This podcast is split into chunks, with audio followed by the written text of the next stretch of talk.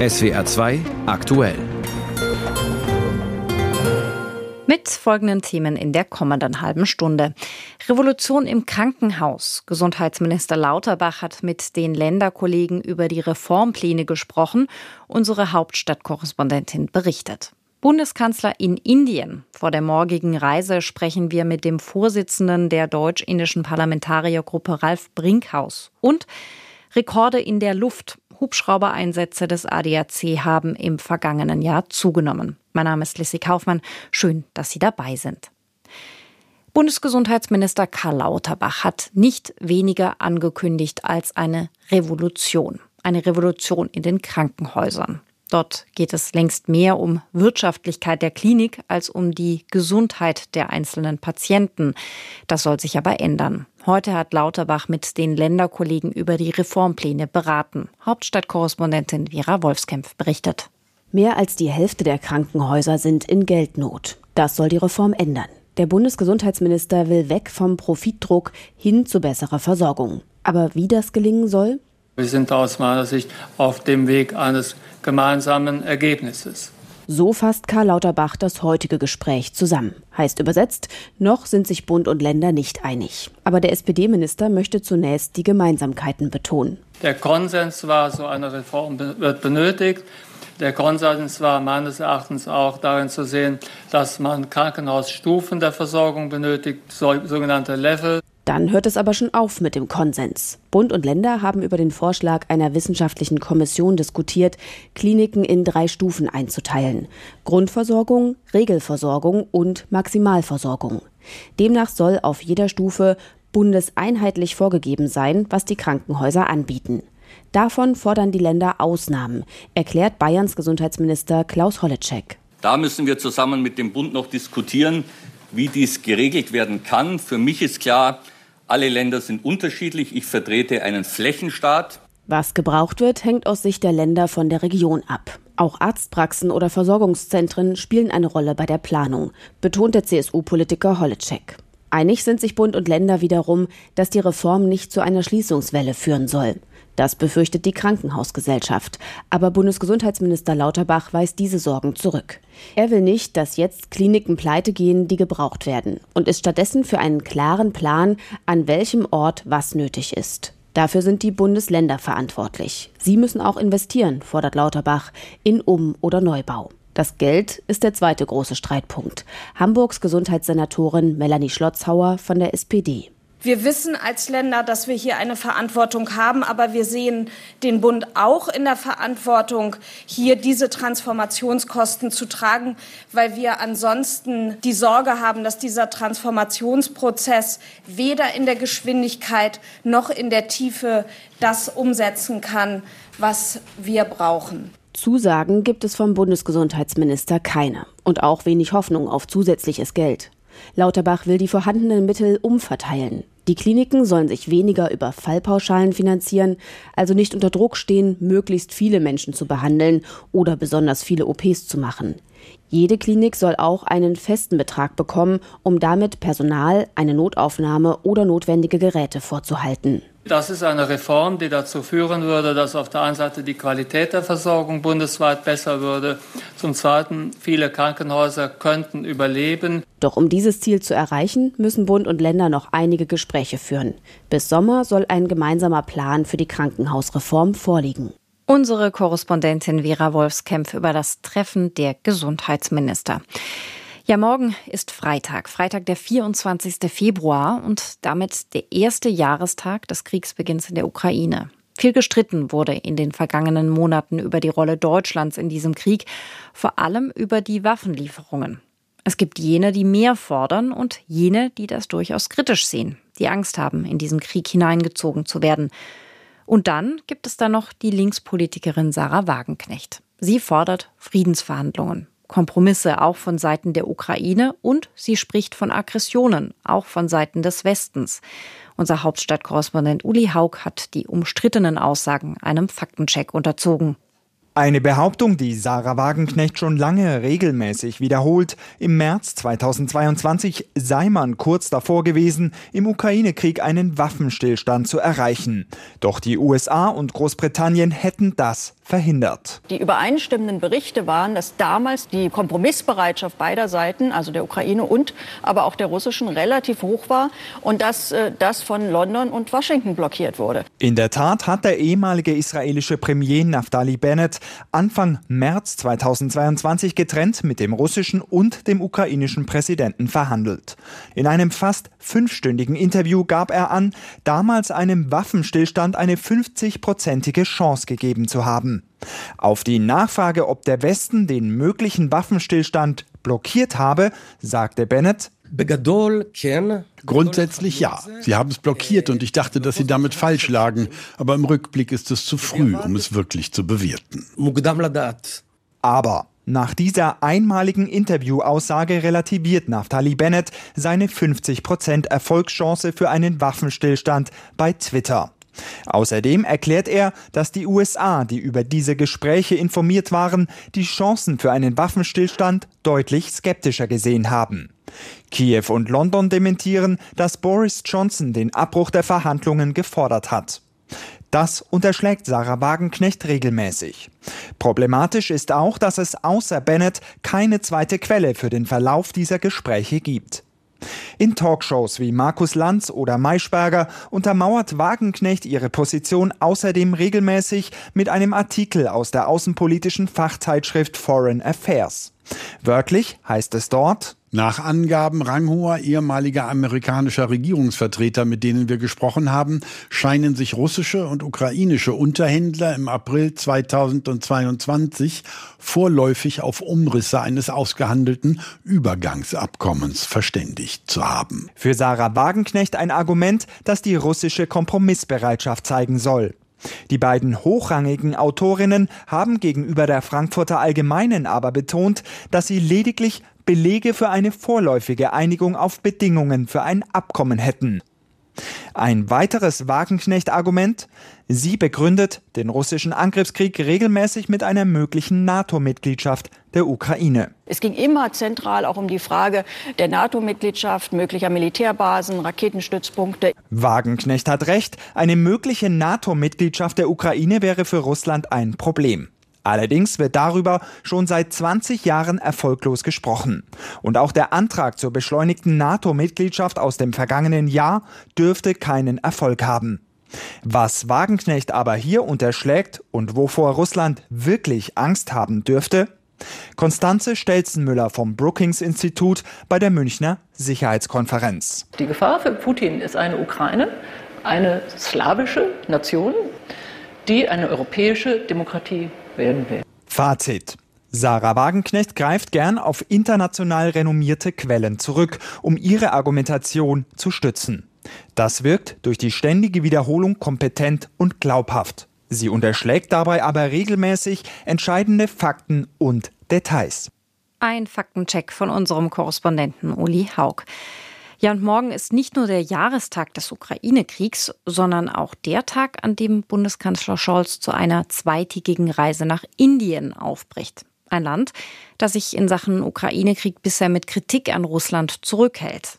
Gleichzeitig ist Indien ein wichtiger Wirtschaftspartner. Auch deshalb begleitet morgen eine Wirtschaftsdelegation den Kanzler. Eine Delegation der deutsch-indischen Parlamentariergruppe, die war bereits Anfang des Monats in Indien. Und mit deren Vorsitzenden spreche ich im SWR-Tagesgespräch. Ralf Brinkhaus von der CDU. Herr Brinkhaus, Außenministerin Annalena Baerbock hat Indien kürzlich als natürlichen Partner bezeichnet. Kann ein Land, das den russischen Einmarsch nicht verurteilt, das vermehrt billiges Öl aus Russland und auch Rüstungsgüter importiert, kann das wirklich ein natürlicher Partner sein? Also es kann ein guter Partner sein. Es ist äh, in der Tat richtig. Indien tut sich immer sehr, sehr schwer, sich in Allianzen einzubinden. Das ist die alte blockfreien Tradition. Und die Tatsache, dass sie das billige Öl nehmen, finden wir nicht gut, zu Recht. Auf der anderen Seite sagen uns die Inder, wir haben 1,4 Milliarden Menschen, die statten wir jetzt alle mit Elektrizität aus, wir brauchen die Energie. Und das muss man halt ernst nehmen. Und wie muss man dann damit umgehen? Beides tun. Immer wieder darauf hinweisen, dass auch Indien Interesse daran hat, dass wir eine regelbasierte Welt haben, die jetzt von den Russen verletzt worden ist, dass es da keine Rollenmodelle geben darf. Wenn Russland sich durchsetzt, wird das auch bei anderen Konflikten, auch in der indischen Umgebung so sein. Und auf der anderen Seite natürlich auch die wirtschaftlichen Beziehungen, die wissenschaftlichen Beziehungen und die kulturellen Beziehungen vorantreiben. Kann und muss Kanzler Scholz bei dieser Reise es jetzt auch schaffen, Indien politisch dann auf die Seite des Westens zu ziehen, zu überzeugen? Also das wäre zu viel gewollt. Es wäre zumindest wichtig, dass er unseren Standpunkt ganz klar macht und dass er dann auch in den anderen Feldern die Beziehungen weiter ausbaut, weil wir haben uns in der Vergangenheit viel zu wenig mit Indien beschäftigt. Asienpolitik war meistens China-Politik und das muss sich ändern. Um aber Indien letztendlich auch zu überzeugen oder zumindest sich da anzunähern, müsste ja der Westen, müsste Deutschland vielleicht auch was bieten. Was hätten wir denn Indien zu bieten? Ja klar, die Inder sagen natürlich, äh, wir haben in der Vergangenheit eine enge Beziehung mit Russland gehabt. Die ist im Übrigen auch nicht mehr so eng, weil die Russen uns die Waffen geliefert haben, die ihr aus dem Westen uns nicht liefern wollt. Das heißt, wir müssen schon schauen, welche Waffenexportpolitik haben wir gegenüber Indien. Das ist eine Sache. Die andere Sache, die wichtig ist, wir haben ganz einfache, triviale Probleme mit der Visavergabe. Das heißt, da müsste das Auswärtige Amt nachlegen, müsste mehr Kapazitäten nach Delhi bringen, damit zum Beispiel das auch schneller wird. Das ist ja auch geplant, dass ähm, Fachkräfte aus Indien leichter nach Deutschland kommen sollen. Jetzt haben Sie aber auch die Waffenexporte angesprochen. Sprechen Sie sich damit für Waffenexporte nach Indien aus? Nein, wir müssen einfach wissen, was wir wollen. Das ist eine Entscheidung, die wir in Deutschland treffen müssen. Die Inder sagen ganz einfach, okay, Russland hat uns Waffen geliefert, ihr nicht. Die Franzosen liefern jetzt auch Waffen und die Israelis. Wenn wir ein Partner sein wollen, dann müssen wir auch auf allen Ebenen, das heißt auch in der Verteidigungspolitik, äh, zusammenarbeiten. Das heißt jetzt nicht, dass man dort alles hinliefert, aber man muss zumindest die Position in der Vergangenheit überdenken. Indien wird ja immer wieder auch als größte parlamentarische Demokratie der Welt bezeichnet, aber gleichzeitig kritisieren Beobachter, dass sich die Meinungsfreiheit in dem Land zunehmend verschlechtert und die Regierung versucht, Einfluss auf die Ernennung von Richtern zu nehmen, aber auch die Kompetenzen der Bundesstaaten zu beschneiden. Haben wir diese Entwicklung ausreichend im Blick im Umgang mit Indien? Also wir haben die Entwicklung im Blick. Auf der anderen Seite ist es natürlich so, obwohl die Defizite richtig sind, die Sie da auch angesprochen haben, dass Indien immer noch die größte Demokratie der Welt ist, dass das auch eine sehr vibrierende Demokratie ist.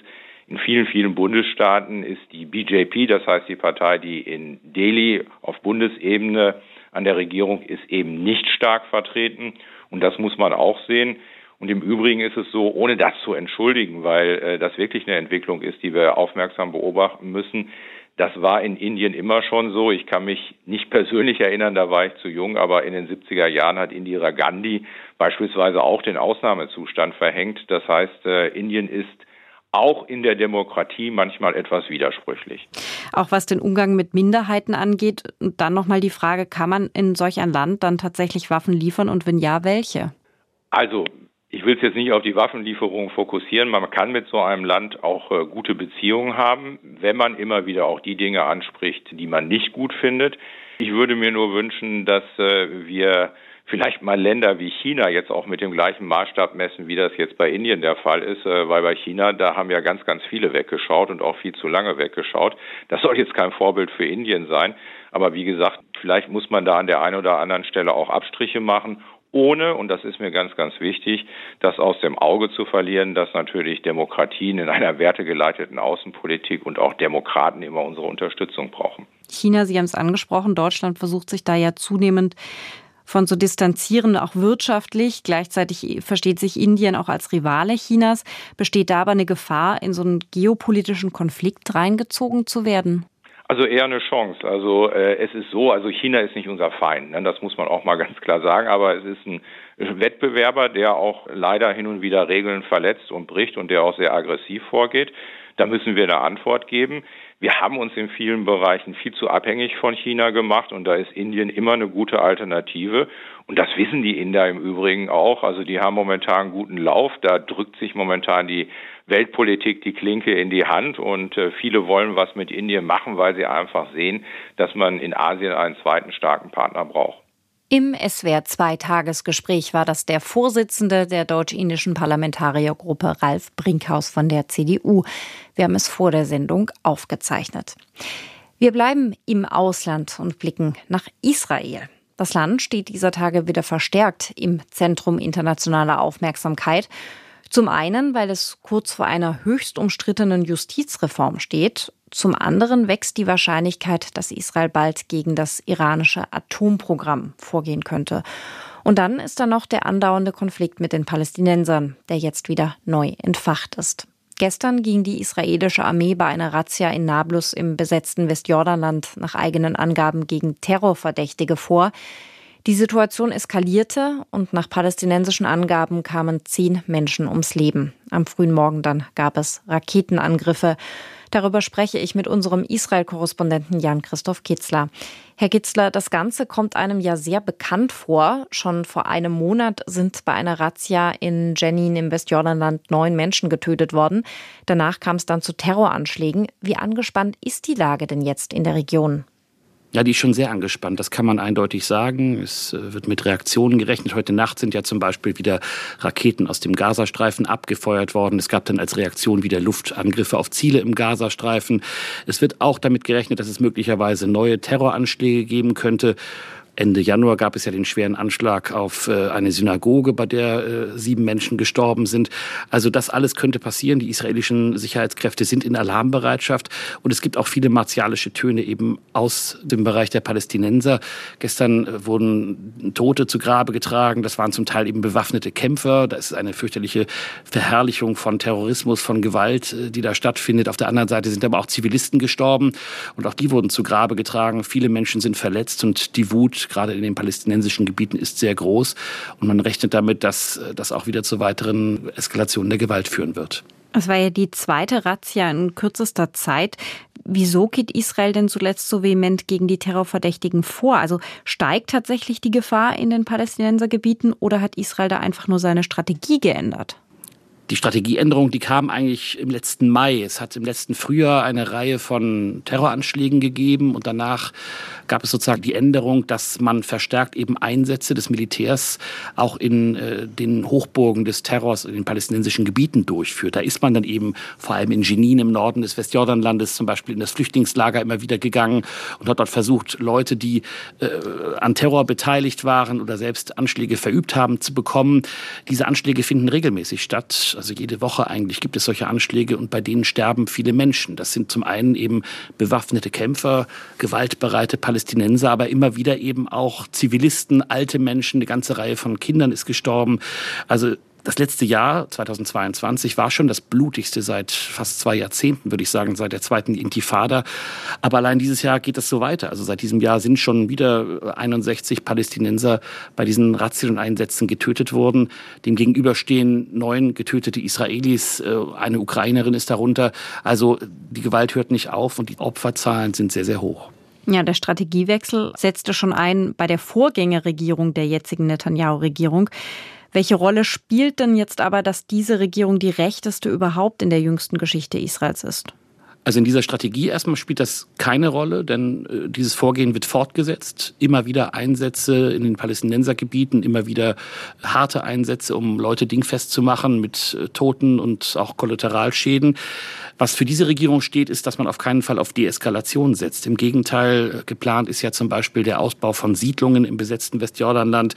Rund 10.000 neue Wohneinheiten hat die Regierung gerade beschlossen. Da sollen sogenannte Außenposten legalisiert werden. Das alles erhöht natürlich auch dann den Druck auf die palästinensische Bevölkerung dort.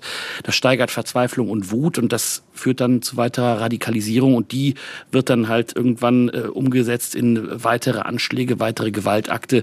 Also es sieht gar nicht nach Deeskalation aus aus zur Zeit und diese Regierung tut auch nichts dafür, damit das passiert. Ich hatte es ja anfangs schon gesagt, der Konflikt mit den Palästinensern ist das eine. Gleichzeitig besteht schon seit Jahren und jetzt wieder auch ganz stark im Fokus die Gefahr des iranischen Atomprogramms plus die demokratiegefährdende Justizreform, die ansteht. Was beschäftigt die Israelis, also die Gesellschaft denn derzeit am meisten? Also was die Bedrohung angeht, sind es Israelis gewohnt, mit ständiger Bedrohung zu leben. Einerseits Raketen aus dem Gazastreifen, Terroranschläge, aber eben auch die iranische Bedrohung, die jetzt sehr real ist. Also man ist sehr nah an dem, am Bau einer Atombombe. Das ist ein Thema, was hier bei vielen sozusagen auf der einen Seite entweder für Kopfschütteln sorgt oder für äh, Schulterzucken. Auf der anderen Seite verlässt man sich sehr auf äh, das starke israelische Militär. Das ist übrigens auch ein Grund, weshalb man diese Regierung gewählt hat. Die verspricht sozusagen auch eine harte Hand und davor zu gehen entsprechend.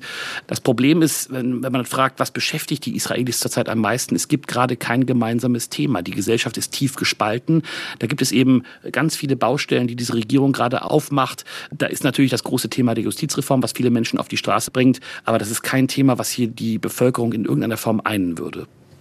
Heißt also auch, da steht keine Mehrheit dahinter, hinter, weil also die, wir sehen immer die Proteste, ist aber nicht die Mehrheit der Menschen, die da wirklich auf die Straße geht. Das sind jede Woche Zehntausende, das sind sehr viele Menschen. Und wenn man sich aber die Umfragen anguckt, dann sind die ziemlich eindeutig. Eine knappe Mehrheit der Israelis hat eben diese sehr extrem rechte Regierung gewählt. Aber die ganz klare Mehrheit in den letzten Umfragen zumindest, die ich kenne, die lehnt diese Justizreform in der jetzigen Form, so wie sie geplant ist, ab. Der Grund ist, dass das geht wirklich an die Grundlagen des Rechtsstaates. Ne? Da geht es um den Schutz äh, der Demokratie in Israel.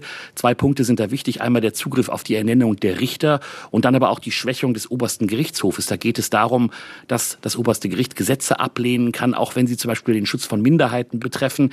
Es geht letztendlich darum, ob äh, die Mehrheit alles darf oder ob äh, das Wesen einer Demokratie auch ist, dass Minderheiten und Grundrechte geschützt werden. Und für diesen Schutz steht der oberste Gerichtshof. Deswegen machen sich viele Israelis ganz große Sorgen und lehnen in der Mehrzeit die Justizreform, wie sie geplant ist, ab.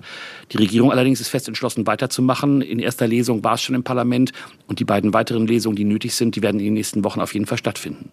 Zur Lage in Israel war das unser Korrespondent Jan-Christoph Kitzler.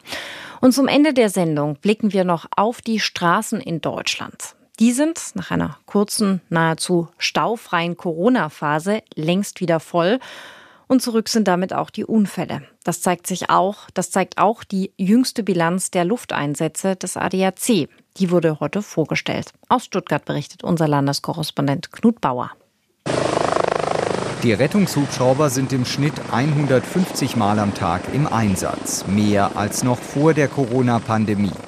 Wesentlicher Grund dafür ist das Ende der meisten Schutzmaßnahmen und damit wieder mehr Aktivität im öffentlichen Leben, sagt Frederik Bruder, Geschäftsführer der ADAC Luftrettung. Dass nach der Corona-Müdigkeit und allem drum und dran die Menschen wieder am normalen Leben partizipieren, wieder vor die Haustür gehen, spazieren gehen, klettern gehen, Sport machen, zur Arbeit fahren, hat dazu geführt, dass natürlich auch zum Beispiel mehr Unfälle passieren. Um sieben Prozent ist die Zahl der Rettungsflüge im vergangenen Jahr gestiegen. Steigerungen gibt es an allen 37 Standorten in Deutschland. Überdurchschnittlich sind sie in Ulm. Mit dem Rettungshubschrauber Christoph 22 wurden fast 1600 Einsätze geflogen, erstmals auch nach Einbruch der Dunkelheit im Winterhalbjahr, so Notarzt Björn Hossfeld. Für Ulm kann ich sagen, dass wir einen Zuwachs haben, weil wir in den Abendstunden verfügbar waren wo wir praktisch vor zwei, drei Jahren einfach noch nicht da gewesen wären, weil Feierabend war. Normalerweise fliegen die Rettungshubschrauber von Sonnenaufgang bis Sonnenuntergang. Heißt im Winter, spätestens um 17 Uhr ist Schluss. Das baden-württembergische Innenministerium hat ein Modellprojekt genehmigt, das seit einem Jahr in Ulm erprobt wird. Mit Hilfe von Nachtsichtgeräten kann der Rettungshubschrauber auch bei Dunkelheit fliegen und darf im Winter bis 20 Uhr eingesetzt werden. Damit wird eine Lücke in der Notfallversorgung geschlossen, meint Hubschrauberpilot Jens Jasper. In meinen Augen lohnt es sich definitiv, weil wir natürlich als Rettungshubschrauber mittlerweile fest eingebunden sind in das gesamte Netz, in das gesamte Rettungssystem und ein fester Teil davon sind.